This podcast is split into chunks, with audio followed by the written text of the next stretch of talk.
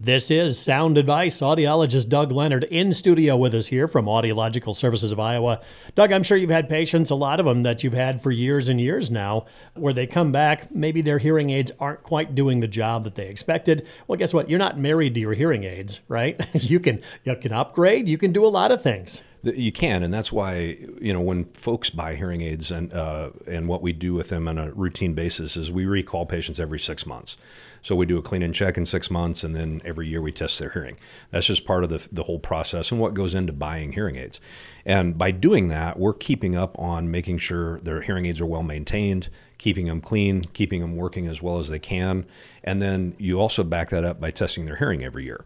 You know, the hearing aids could be functioning just fine but mm-hmm. their hearing may have changed. So we might need to reprogram the hearing aids, readjust the hearing aids for that diminished hearing. So part of the care process and maintenance is just making sure that everything is working the right way for them. You made an investment to get the hearing aids, so make them work the best for you. And you never know. You, you go five, six, seven years, and boy, the technology can advance so much. Well, that's the other thing, John, is sometimes, you know, we do the best we can to maintain them, and the patient, maybe the patient's hearing has changed, maybe it hasn't, but it might be time at some point just to, to replace that technology. And we do, uh, you know, when, when people are faced with that decision, should I upgrade or not? That's the great thing about having a demo you're making a significant expense, you know, when you're purchasing hearing aids. And people don't want to change hearing aids if it's not going to make an improvement in their communication ability.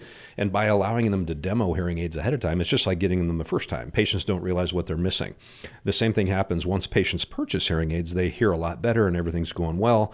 But those hearing aids will start to diminish in their function over time as well. And it's kind of like starting back at the beginning. You know, they still help, but they don't help as much as a new set of hearing aids might.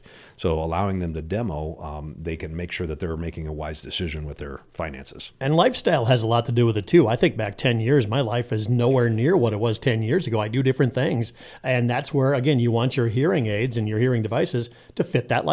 Absolutely. They may be less active, they may be more active, They're, they may have changed jobs, they may, you know, have had, uh, might, may have just been a, a couple and then suddenly, you know, they had kids and all of a sudden now we got grandkids around.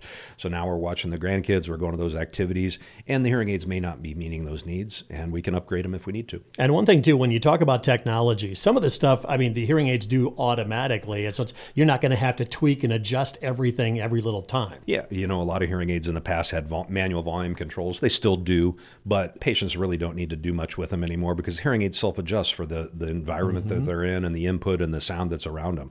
Technology is amazing, doesn't solve every problem, but it certainly can be upgraded. Don't be afraid of technology. There's a lot out there that uh, are very intuitive to what you want them to do. Uh, Doug, what's the number here at ASI if somebody wants to possibly upgrade or just even get their hearing screened? Yeah, they can call us and, and visit with Teresa. Uh, the number is 792 5933. Give them a call. See what you can do. Once again, if you've had hearing aids for a while, have them checked out. See what there's possible for upgrades out there and, and to improve your lifestyle with ASI, Audiological Services of Iowa.